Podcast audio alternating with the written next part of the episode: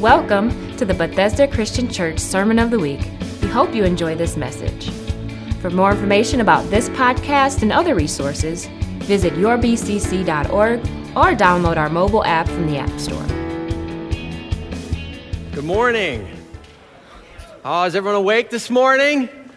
Oh, yeah, I know uh, I lost an hour just like y'all did, but I'm glad to be here. And you know, they say it's time to spring forward. It's the reminder, right? Springtime, you move the clock forward, fall back. But it feels like, for whatever reason, I don't know, the, the temperature just got it backwards, didn't it? It seemed like the temperature decided to fall back. I, I've been used to the 60, 70 degrees we had a little bit earlier in February. Uh, I'm, an, I'm done with this. We can and, and the wind. So I'm thankful that too that to see some of you here I know who were without power Wednesday. It was a little blustery, wasn't it? And I know some of you lost power during Wednesday's uh, windstorm. But hey, we've got the power back, and the power's here this morning. The power of the risen and the resurrected Jesus Christ. And I'm glad for that. I feel his presence in our sanctuary this morning, and uh, I just am looking forward to all he's going to do this morning as we continue in Matthew's gospel. We've been looking through Matthew's gospel the past number of weeks, saying, Hey, do you see Jesus? The, the people that he was ministering to, even though he was right there in their presence, they missed really who he truly was. They missed that he was God incarnate. Some of them missed uh, that he was God in the flesh. Many just openly rejected that, even though the, they had proof and evidence right in front of them. Those witnessing uh, the acts in the ministry of Jesus, they didn't recognize him as the promised Savior. They were even asking, could it be? Some of them, after seeing so many great things that Jesus did, they asked the question Is this really, is this could it be? We want to talk about that, or I'm going to uh, hit on that this morning with uh, all Jesus was accomplishment, accomplishing uh, that we've been talking about. I want to take you back to just where he was in the past number of weeks that we were talking. Jesus was up in this northern area of Judea, the upper regions of Galilee, and Jesus was accomplishing great things. He was doing quite a bit. He was healing the lame, he was giving sight to the blind, he was opening the mouths of those who were mute, he was even raising the dead. You can read about the synagogue leader, Jairus' daughter, who Jesus raised from the dead. He was doing all these great works. So it was on a day where he wasn't really a, doing a grand miracle. He was just walking through a grain field. And his disciples were with him. It happened to be the Sabbath day, the day of rest. And some of his disciples grabbed some of the heads of grain and they began to eat them because they were hungry. Now, they had just broken a rule of the Sabbath day. The day of rest, they weren't supposed to be working, and some of the really strict legalists of the Jewish faith considered that work. They considered that a violation of the holy day. And it was that some of these leaders, they called the Pharisees, witnessed Jesus' disciples pulling these heads of grain. And so they called him out. Hey, what's up with that? Your, your guys are breaking the Sabbath rules. And Jesus Jesus pointed out their hypocrisy. He said, If your sheep fell into a ditch and it was a Sabbath day, wouldn't you pull them out? Wouldn't you do a good thing even for your sheep on the Sabbath day? And he said, Didn't even the priests in the work that they did in the temple on the Sabbath desecrate these rules? So, really, for a good thing to happen, someone who's hungry to be fed, that's really not a violation. And then, without missing a beat, Jesus healed a lame man because these Pharisees were even saying that to do a good deed like healing a person who was infirmed wouldn't be right because it was a Sabbath day. So Jesus healed this man right in front of their eyes. He had a lame arm, and Jesus said, Stretch out your hand. And that incensed these Pharisees. They were angry because Jesus showed them very gently, very humbly, how wrong they were. So, what did they do? They began to plot. They began to plot to kill Jesus. But Jesus went on. He went on from there healing. And it was right after this incident where these Pharisees began to plot to kill Jesus. And he continues in his healing that there is this, this odd reference in the Gospel of Matthew. And it's in the way that Jesus instructs these people who had been healed. It just seems a bit out of sorts. And I want to look at that this morning and discuss what the, what the Apostle Matthew was really trying to get across to us, and that he looked back to the Old Testament and he said, This strange saying that Jesus made, it was actually prophesied in the Old Testament. So we're at Matthew chapter 12. And I want to read verses uh, 15 to 24. You've got a little bit of the background. Jesus has been accused of being a lawbreaker, a Sabbath rule breaker, and these Pharisees are plotting to kill him. So in Matthew chapter 12, verse 15, it reads, Aware of this, and that's aware that the Pharisees were plotting to kill him, Jesus withdrew from that place. A large crowd followed him, and he healed all who were ill. He warned them not to tell others about him. This was to fulfill what was spoken through the prophet Isaiah. Here is my servant whom I have chosen, the one I love, in whom I delight. I will put my spirit on him, and he will proclaim justice to the nations. He will not quarrel or cry out. No one will hear his voice in the streets. A bruised reed he will not break, a smoldering wick he will not snuff out, till he has brought justice through to victory. In his name, the nations will put their hope. Then they brought him a demon possessed man who was blind and mute, and Jesus healed him so that he could both talk and see.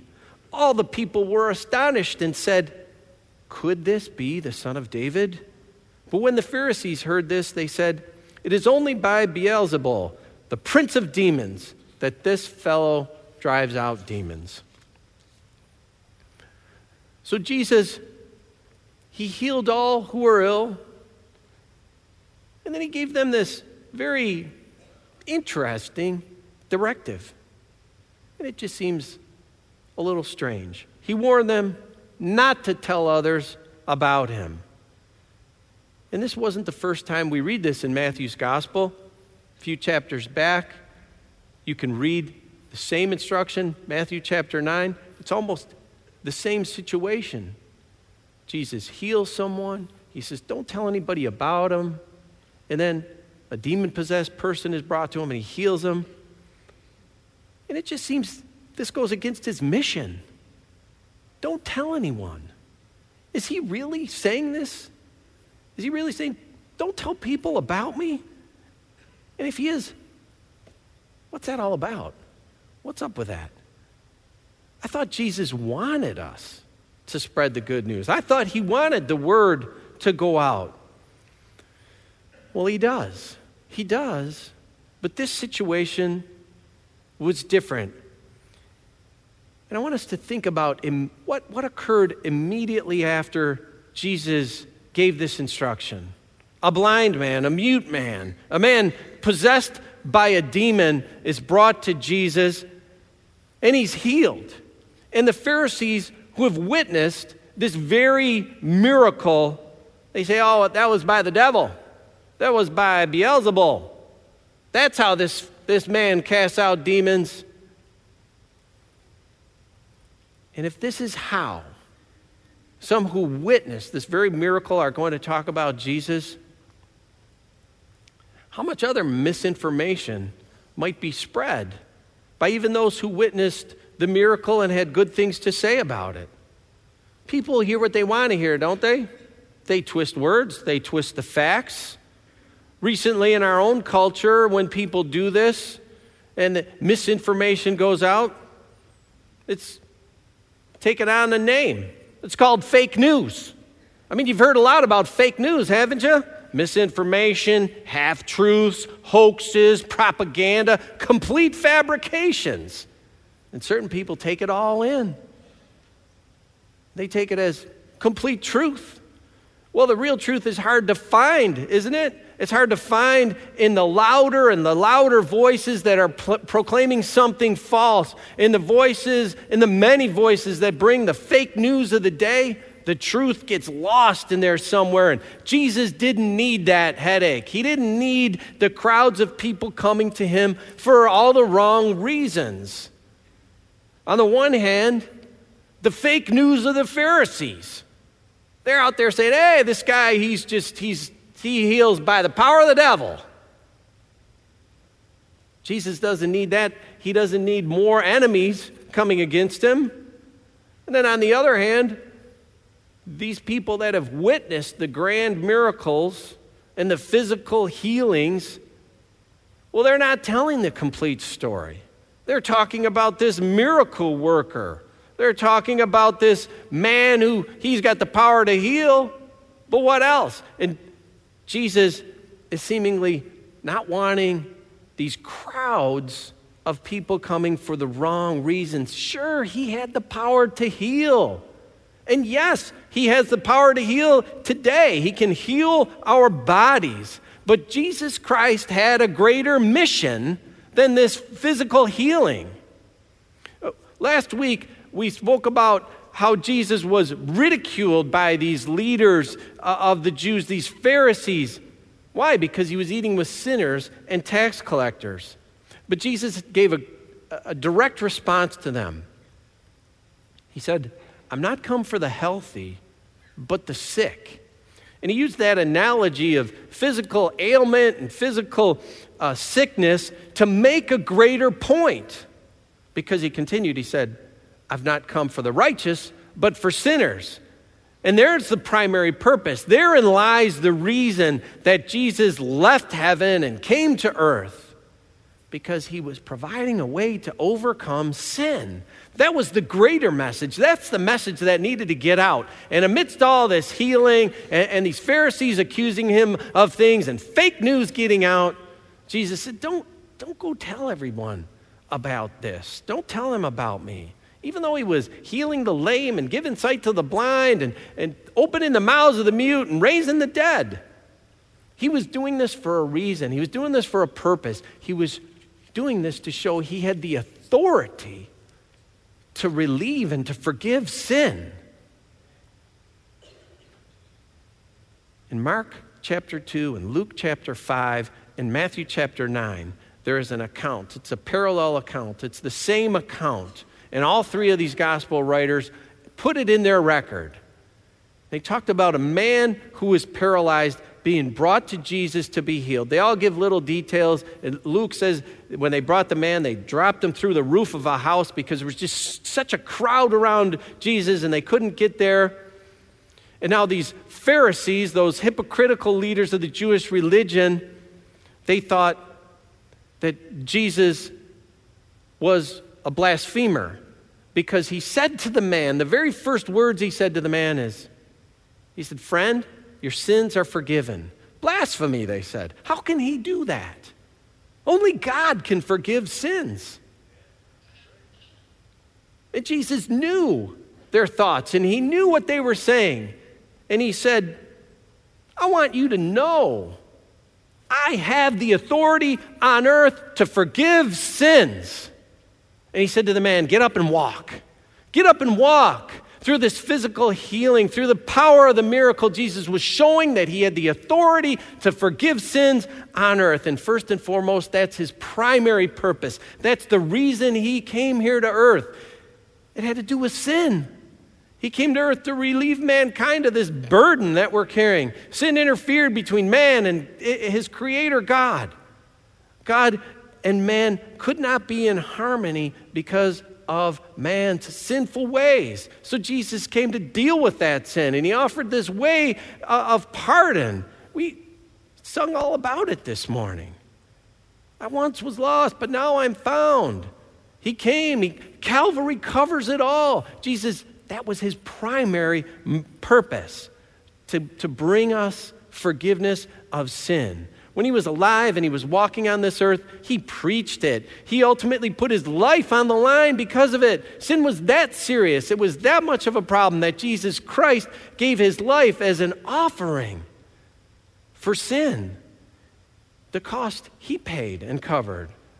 So when he healed the sick, when he made these great miracles, sometimes he gave this instruction tell no one.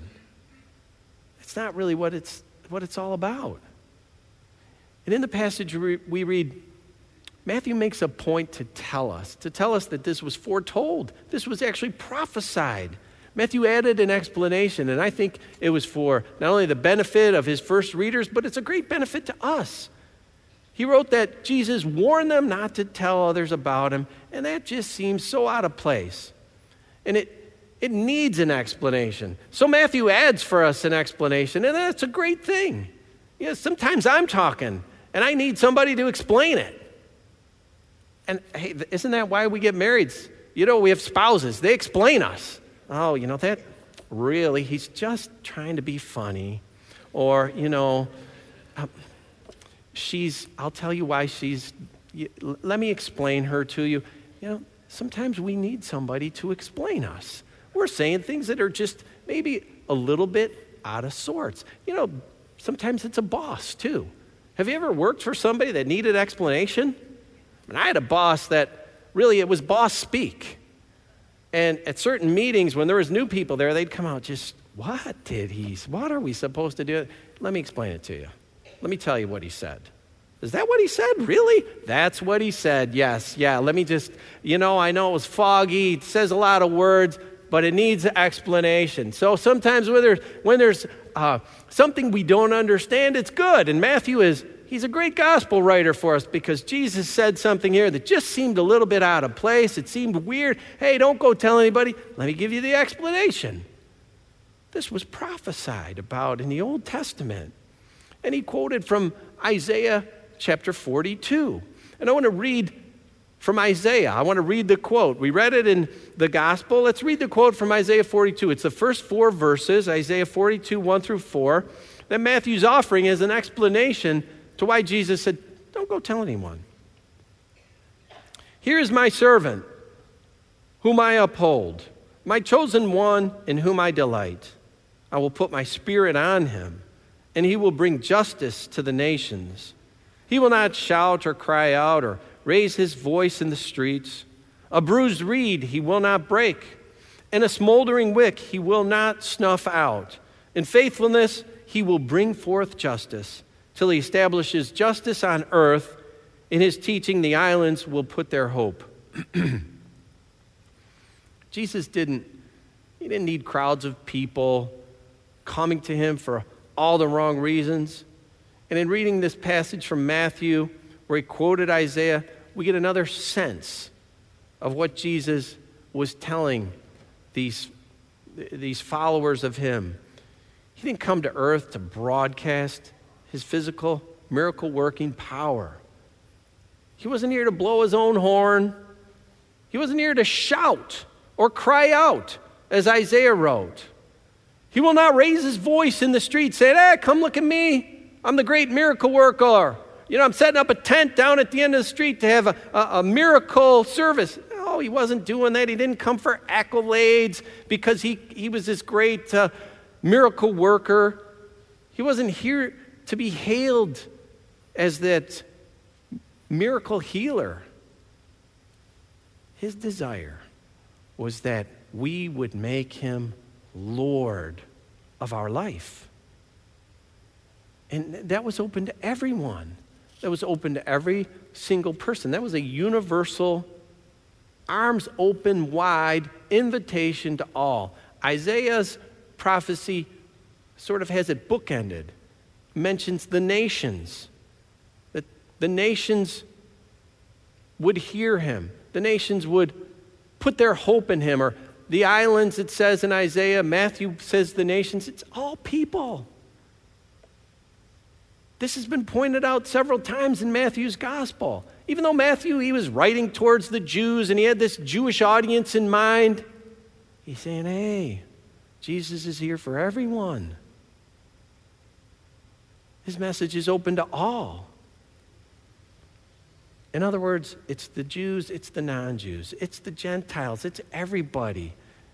Justice for the nations, hope for all. Matthew wants his readers to see Jesus as this Savior for all, welcoming every single person. He wants us to see him as the author of life, but not just physical life, eternal life. And our worship of Jesus Christ should begin because we believe we see him as the author of eternal life. We should worship him because he has given us this great, great eternal destination to be in his presence because he took care of sin. Because we believe, we believe that he came as, as, the chosen servant. That's what Isaiah said. See, this is my chosen servant. Jesus is the chosen one. He is the Son of God. He came to do the Father's will, and he served by giving his very life on that hill that's called Calvary. And what does that result in? It results in eternal life for us who say, Yes, I see it. I will come to you and give you my life and my heart, and I'll turn myself over to you and I'll put behind me the junk and the, and the sin and the things that I've been trying to do to make it right.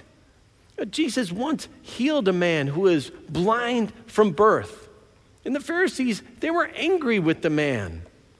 They were angry with the man. Here, this, this, this poor guy's been blind since birth. He gets healed. And now these Pharisees take him to task. Who is this guy that healed you? What's he all about? He's just a sinner. They accused Jesus of being a sinner. They got in this big discussion about sin. And the man said, I, I, I don't know. I don't know. You can say this guy is a sinner, but I'll tell you what. He opened my eyes. And would God have listened to him if he were a sinner? Well, the Pharisees, you know what they did? They threw the guy out. Hey, just get out of here.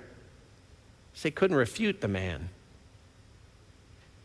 Now, sometime later, Jesus happens upon this same man who he had healed, who had, been ridiculed by the Pharisees.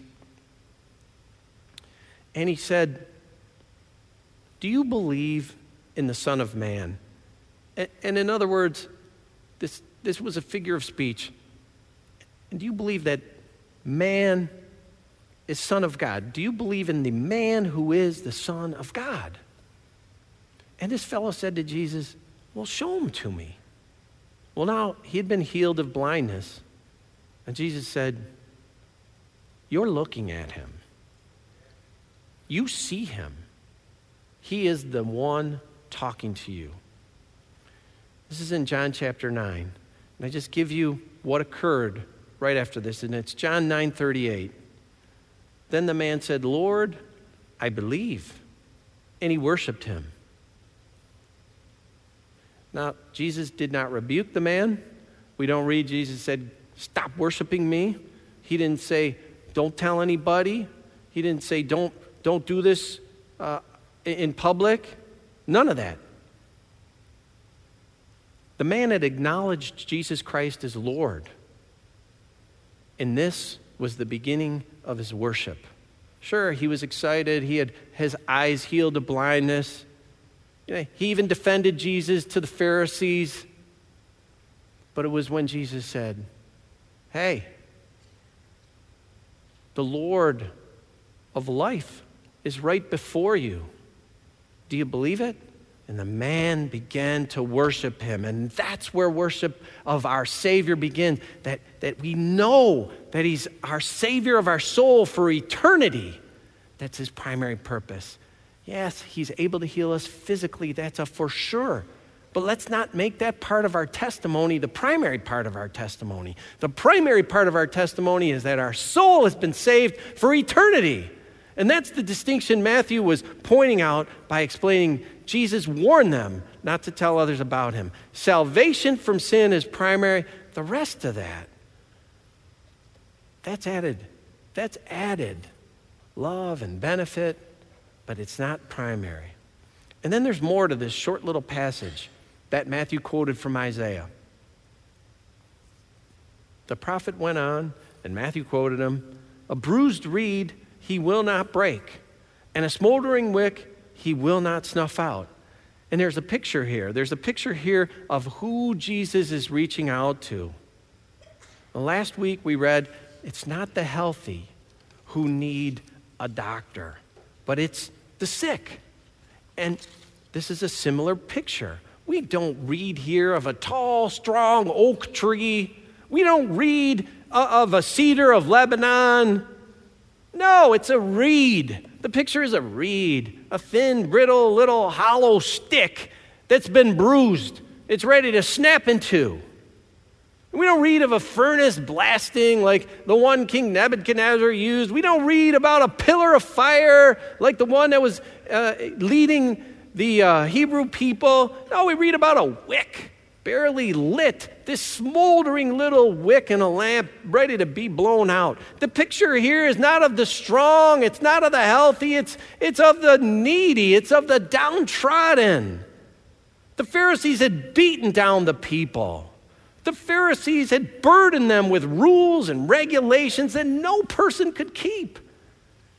And Jesus and his disciples, they were no different in the eyes of the, uh, the Pharisees. They had been accused before this incident, just before it, they'd been accused of being lawbreakers, Sabbath breakers. Ah, you're picking heads of grain, you're breaking the rule of the Sabbath day. Under all these rules of righteousness, the state of the souls of the people, it was, it was like it was like a, a reed ready to snap in two. They're carrying all this weight. They're like a flame ready to blow out because none of them could follow all these rules. Of course, they would be barely able to stay lit. But here's Jesus, and his mission is different. It's not one of burden and weight, no, it's one of tenderness. He's reaching out to the downtrodden, He's reaching out to, to these that are beaten and, and broken and, and carrying something they shouldn't be carrying. And it's hard enough to be under the burden of sin than to be saddled with all these man made rules of righteousness in, in order to take care of sin. That's a weight that no person can carry. And it's a burden that Jesus asks no person to bear. And even today, many try. They try salvation by works, they try good works. Many believe they can set their course and chart their own destiny and do their own thing, and that leads to two ends. It just leads to the self righteousness of the Pharisee who is blinded by his sanctimonious ways. Or the other end is just, it's never enough. It's never going to be enough. You can work and you can do a good deed, and it's not going to be enough to win your righteousness because you cannot earn your salvation. It's never going to work, and you're eventually going to snap or flame out. And it's happening today, this morning. I read this, this story in the, the news, and I, it just seemed to fit. From North Carolina, the, the headline had to do with a district attorney firing uh, two assistant prosecutors, but it had to do with a church. It was interesting. The uh, assistant prosecutors, they were uh, dismissed by a North Carolina district attorney because uh, they'd been accused of helping in their church, helping disrupt a social services investigation into some uh, abuse that allegedly went on in the church. But this is the, this is the line that caught my eye. During on record interviews, the ex members of the church said that they had endured decades of physical and emotional abuse inside the church, including being punched, choked, and thrown through walls as part of a violent form of deliverance meant to purify sinners. And I really hope that's fake news. I, I, I you know, it's, it's, it says these are uh, people, and I don't know if they have an axe to grind or what, but think about that to be thrown or punched or uh, to, be, to have your sin beaten out of you. That's a burden we shouldn't be bearing. That's not the mission of Jesus. Jesus came gentle, Jesus came tender. And just before this, this incident in the Gospel of Matthew, we read that Jesus said, Come unto me, all you who, who labor and are burdened, and I will give you rest. Take my burden, take my yoke upon you, and learn of me, and you'll find rest for your souls. And, and I th- think Matthew put that there and then followed through with this narrative of Jesus being accused of breaking the Sabbath rules, and then the quote from Isaiah a tender reed, a bruised reed, he will not break. A smoldering wick, he will not ex- ex- extinguish or snuff out. No, because he's coming gentle and meek and lowly. He's not here to beat the sin out of us. Now, my dad tried that a little bit. And he didn't physically beat me. But he did grab me by the ear and he dragged me along to, to a catechism class. It just didn't work. It did not work. Coming to Jesus Christ, it's a matter of the heart. You know, and we've got to come to that ourselves. Now, I know my father and my mother, they tried their best. And despite the fact and I remember the day, I remember the day my dad looked at me, he said, You're going. You're going. And there's no buts about it. And I said, Oh, all right, okay. And I, I remembered some things from that class. Sure, some things got into me. But my faith truly didn't become my own faith until the day that I yielded my own heart to Jesus, till the day that I saw him as my Savior. And, and, and my sin couldn't be beaten out of me. It wasn't going to change because my father made me do something or my mother made me do something. No, it was when I realized it in my own heart. And so it was after Jesus' disciples were accused of being lawbreakers, and Matthew gave us this great commentary to, to his miracles to help us. And that quote from the Old Testament, it informs us, it helps us.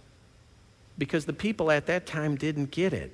But we've got this extra benefit of the apostle explaining to us that Jesus is gentle, that he's meek, that he's humble. And if we just come to him sincerely, it was the fulfillment of the prophetic writing. We get the benefit of this addition by Matthew. And it, it, it explains for us better the life and the ministry of Jesus. And I think it's great. We learn that Jesus didn't come to be lauded and applauded for all of his physical miracles. No, he came to save souls, burdened with sin. And his salvation is not exclusive, it's open to you and to me and to anybody, to anybody that would call on him, to the nations, he said. And his approach was one of tender gentleness, not, not wanting to add to a burden we already were carrying. Quite the opposite. His aim was to lift that burden of sin and to offer and to give eternal life. And even though these Pharisees went about to plot to kill him, he kept on healing. He kept on. You know, we read this, and I, I just want to revisit the end of that passage we read, Matthew 12, 22 and 23. Then they brought him a demon possessed man who was blind and mute. And Jesus healed him so that he could both talk and see. And all the people were astonished and said, Could this be the son of David? Could this be the promised king in the line of King David? Could he be the King of Kings, the Lord of Lords? Could this be the Son of God? The people were still asking the question. This reiterates why Jesus said, Don't go, don't go telling. They didn't have the full story. They didn't get it completely. They didn't see him as Lord of Lords and King of Kings. They were still asking, could this be? Could it be? And here Jesus came upon this bruised reed. He came upon a smoldering wick, a man blind and mute and demon possessed, a poor, destitute person. Jesus didn't pass him by. Jesus didn't break the man either. He didn't ignore him. He didn't see him as hopeless and just leave him to flame out. No, he healed him. And the people asked, Could this be the Son of God? They were still questioning, still asking. And I know many of us here, many of us here, if we were asked the same question, we can answer, we get it. We've seen Jesus Christ for who he is. We have the advantage of the Gospels, the complete record. We have the advantage of the full New Testament. We have the advantage of the outpouring of the Holy Spirit. Our hearts have been touched. We believe with all our heart that Jesus Christ is the Son of God. And we understand He came to this world as a servant, gentle and humble and meek, doing the will of His Father. And His primary reason was to forgive us of our sin and save our souls and offer us eternal life. And so we turn to Him in repentance. And He granted that to us. And we know, we know that when that occurs, there's healing for the sick soul. And that sick soul gains eternity. So many of us here today, we see Jesus as that Savior. And we know too we know too that He is able.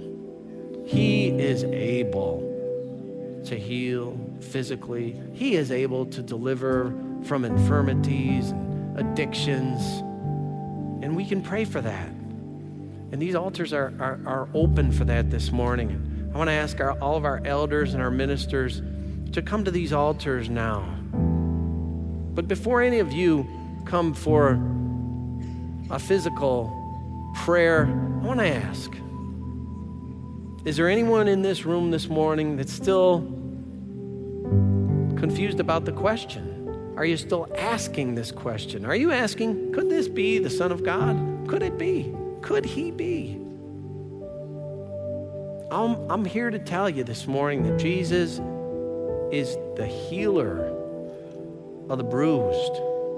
And he can reignite a, a, a flickering flame.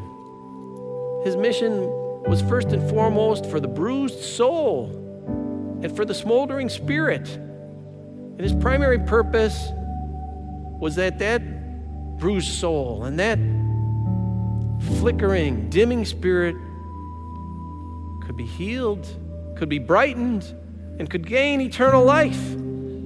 Is your soul bruised this morning? Has the flame of your spirit are you feeling it dim? Have you been trying to carry a weight that you shouldn't be carrying, a burden that you needn't bear? You're trying to do it your own way. You're trying to win righteousness, earn salvation, no matter how hard you work at it, at being good and righteous. The only way to be clear and clean is to turn to Jesus Christ. He's not going to break you, He's not going to put a burden on you you can't bear. He's not going to extinguish you. No, the Son of God, the chosen one, He's here for you to put your hope in Him. In the nation, the nations will put their hope in His name, was the word that we read. And you can put your hope in Jesus this morning. If you're still asking, can He be the, the Son of God? Settle that this morning. Settle that. Take care of the eternal before you seek the temporal. If you have a physical need, He'll touch you. I believe it with all my heart. But if you need that soul touch first, take care of it. You can come to these altars too. And you can ask any one of these elders, What should I do? Can you help me? They're here to help you. They're here to, to, to speak to you and talk to you and even pray with you if you're here to give your soul over to Jesus. And if you need a physical healing, you need a touch, you have an issue, and you've already settled that, come on now. These altars are open, and we invite you to come and receive a prayer and anointing from these elders. And if you're going to remain in your seats, I just ask that you would let's keep an attitude of worship here and prayer as we invite the Holy Spirit into our midst to meet these needs this morning. Father, thank you for this opportunity. Lord, I pray that you would bless all these elders. Lord, use them as channels of your blessing. Use them, God, this morning to bless each one who comes. Father, may your Holy Spirit work through them. May the gentle touch of our Savior and our Lord Jesus Christ be evident this morning, be evident in this house. Come now, fount of every blessing, we pray. We pray that you would be in our midst. We pray that you'd be in the midst of each one who comes, Lord. We pray that your spirit would be in would be here, Lord. We pray that it would be tangible. Lord, do a great work today among your people. God, we invite your presence and we thank you. We thank you in Jesus' name. Amen.